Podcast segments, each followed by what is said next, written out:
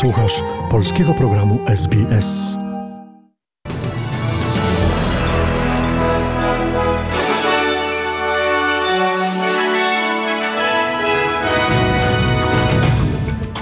Witam Państwa serdecznie przed mikrofonem Dorota Banasiak i zapraszam do wysłuchania przeglądu wiadomości radia SBS.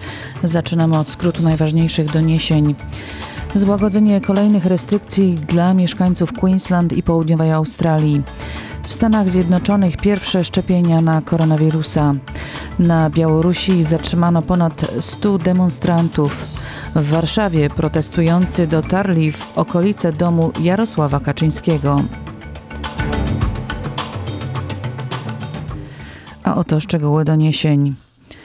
Złagodzono kolejne ograniczenia związane z pandemią koronawirusa dla Queensland i Australii Południowej.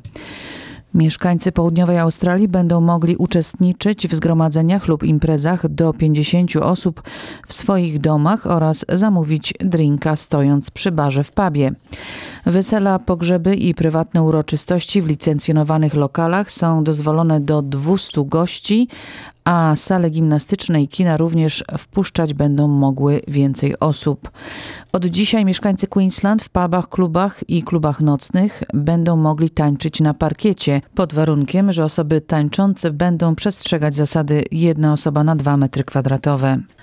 Wiktoriańska Komisja Parlamentarna uznała, że stanowy system monitorowania kontaktów podczas pandemii nie był przygotowany do poradzenia sobie z drugą falą COVID-19.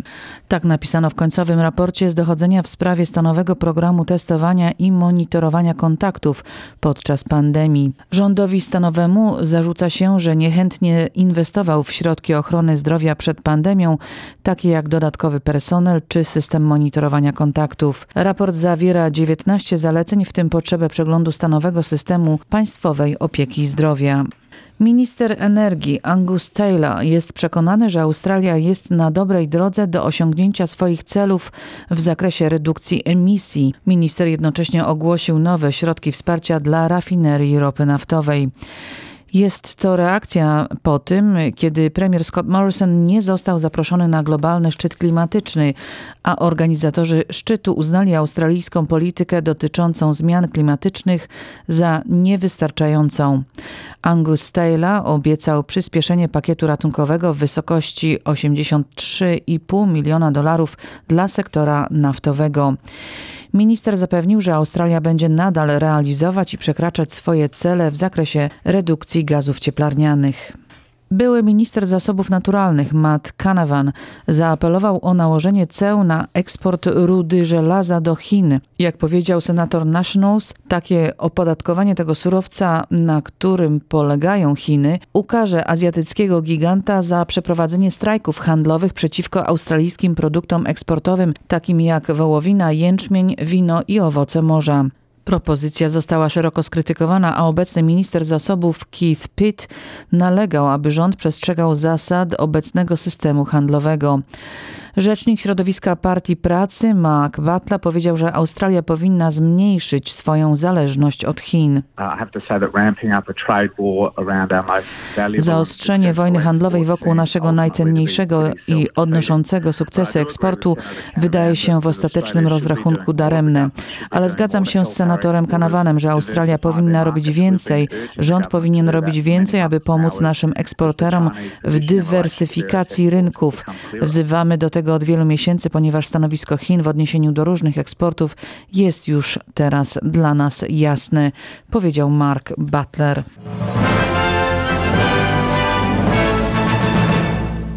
Donald Trump, wiceprezydent Mike Pence i inni najwyżsi amerykańscy urzędnicy będą jednymi z pierwszych osób zaszczepionych na COVID-19.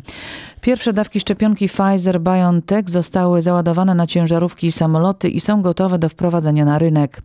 Agencja Reuters poinformowała, że najważniejszy personel w Białym Domu będzie traktowany priorytetowo. Obok nich priorytetem będą również pracownicy służby zdrowia i mieszkańcy domów opieki. Dr Monsef Salawi, główny doradca amerykańskiego programu szczepień, poinformował, że do końca marca szczepionkę otrzyma około 100 milionów Amerykanów. Niewiele wiadomo jest o bezpieczeństwie i efektywności rosyjskich szczepionek przeciwko koronawirusowi, napisała Nowaja Gazeta. Od 5 grudnia w Rosji trwa akcja powszechnych szczepień. Według różnych danych do tej pory zaszczepiło się kilka tysięcy osób. Władze zapewniają, że substancja stymuluje wytwarzanie antyciał i nie powoduje efektów ubocznych. Część rosyjskich lekarzy i farmaceutów ostrzega natomiast, że szczepionka nie przeszła jeszcze wszystkich testów. Kanclerz Angela Merkel poinformowała, że w środę w Niemczech zostanie wprowadzony niemal całkowity lockdown. Wicekanclerz Olaf Scholz zapewnił przedsiębiorców, że mogą liczyć na wsparcie państwa. Kanclerz Niemiec Angela Merkel potwierdziła wcześniejsze doniesienia, że od 16 grudnia do co najmniej 10 stycznia zamknięte będą sklepy, za wyjątkiem tych, które sprzedają artykuły pierwszej potrzeby. W tym czasie pozostaną też zamknięte szkoły i przedszkola. Od środy wszystkie zajęcia stacjonarne będą odwołane, choć zachęcamy do korzystania ze zdalnych lub hybrydowych form nauczania, powiedziała szefowa rządu. Minister finansów Olaf Scholz zapewnił przedsiębiorców, że rząd przygotował pakiet pomocowy, na który zamierza przeznaczać 11 miliardów euro miesięcznie. Dotychczas w sumie w Niemczech zarejestrowano ponad 1 320 tysięcy zakażeń koronawirusem. Z powodu COVID-19 zmarło ponad 22 tysiące osób, a wyzdrowiało prawie 958 tysięcy. Z Berlina Wojciech Osiński. Szefowie angielskiej służby zdrowia ostrzegają przed trzecią falą epidemii koronawirusa. W przyszłym tygodniu rząd ma podjąć decyzję w sprawie luzowania lub zaostrzania regulacji w poszczególnych regionach Anglii. Co więcej, zbliżają się święta, w czasie których dozwolonych będzie więcej spotkań. Menadżerowie napisali list do premiera Borisa Johnsona z apelem o ostrożność. W międzyczasie negocjacje Unii Europejskiej z Wielką Brytanią w sprawie umowy handlowej będą kontynuowane, poinformowała o tym przewodnicząca Komisji Ursula von der Leyen po rozmowie z premierem Borysem Johnsonem. Wczoraj upłynął termin na osiągnięcie porozumienia. Nierozwiązane są trzy sporne sprawy. Chodzi o dostęp unijnych rybaków do brytyjskich łowisk, a także o równe warunki konkurencji i stosowanie przez Wielką Brytanię unijnych norm środowiskowych prawa pracy oraz zasad pomocy publicznej. Nie ma również zgody między Londynem a Brukselą w sprawie systemu rozwiązywania sporów w przyszłości i roli unijnego Trybunału Sprawiedliwości. Dzisiejsza rozmowa brytyjskiego premiera i szefowej Komisji Europejskiej była, jak napisano we wspólnym oświadczeniu, pożyteczna i dotyczyła nierozwiązanych jeszcze kwestii. Przełomu nie ma, ale rozmowy będą kontynuowane, poinformowała przewodnicząca Komisji Ursula von der Leyen. Nasze zespoły negocjacyjne pracowały ostatnio dzień i noc i pomimo wyczerpania po prawie rocznych rokowaniach, pomimo faktu, że terminy były wielokrotnie przekraczane, uważamy, że w tym momencie odpowiedzialnym jest zrobić jeszcze jeden krok. Do końca roku pozostały niecałe trzy tygodnie. Jeśli w tym czasie nie będzie zgody na nową umowę handlową, wtedy od stycznia kontakty Unii z Wielką Brytanią nie będą regulowane żadnym porozumieniem. Zaczną obowiązywać cła i limity eksportowe i ogólne zasady Światowej Organizacji Handlu, co będzie niekorzystne dla obu stron. Beata Płomecka, Bruksela. Białoruska milicja zatrzymała wczoraj ponad 100 demonstrantów.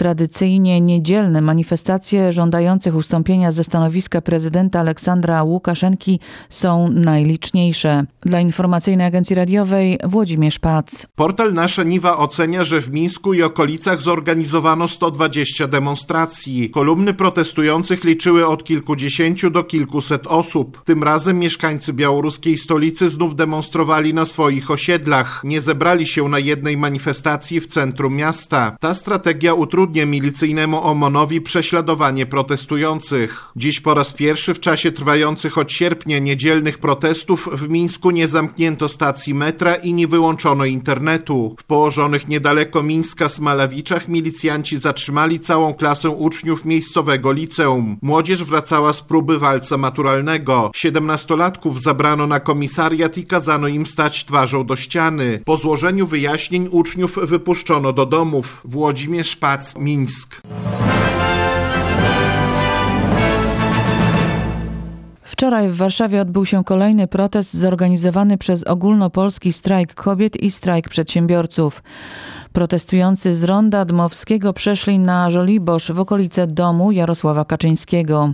Policja, która emitowała komunikat o nielegalnym zgromadzeniu, zablokowała przejście ulicą Mickiewicza. W okolicy miejsca, gdzie znajduje się dom Jarosława Kaczyńskiego, ustawił się kordon policji o długości 300 metrów. Z informacji Onetu wynika, że okolice mogło zabezpieczać nawet 650 funkcjonariuszy. Jak podaje Onet, y, uczestnicy protestu docierając do blokady rozeszli się po kilkudziesięciu minutach. Jak podaje informacyjna agencja radiowa, policja wystosowała komunikat, że w okolicach Placu Piłsudskiego na kordon policjantów napierał tłum, a pewna grupa protestujących zaatakowała funkcjonariuszy.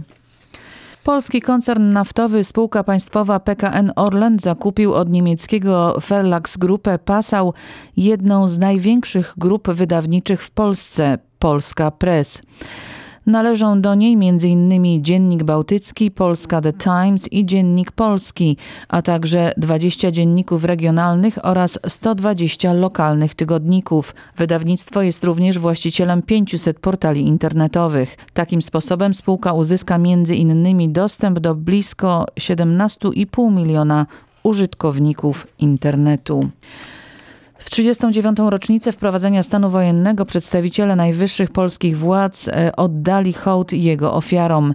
Zapaleniem światła wolności na placu Józefa Piłsudskiego w Warszawie prezydent Andrzej Duda uczcił ofiary stanu wojennego.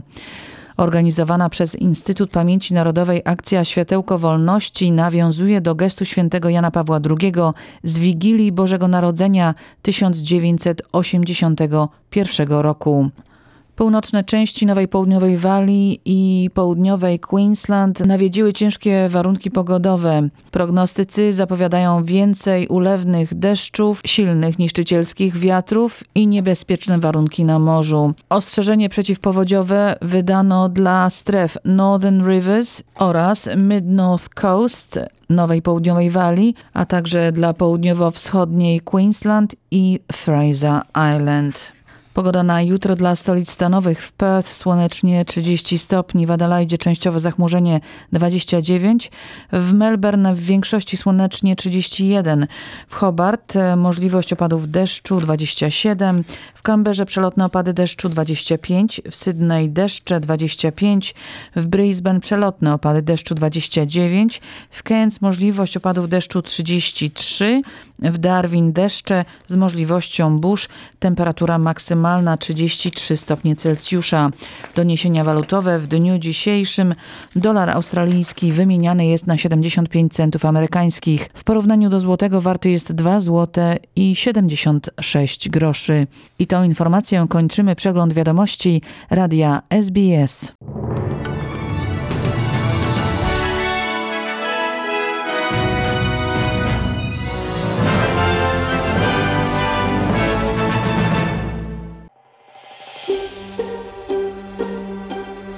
Zainteresowało Cię? Chcesz usłyszeć więcej? Słuchaj nas na podcastach dostępnych w Apple Podcast, Google Podcast czy Spotify lub w jakimkolwiek innym, który używasz.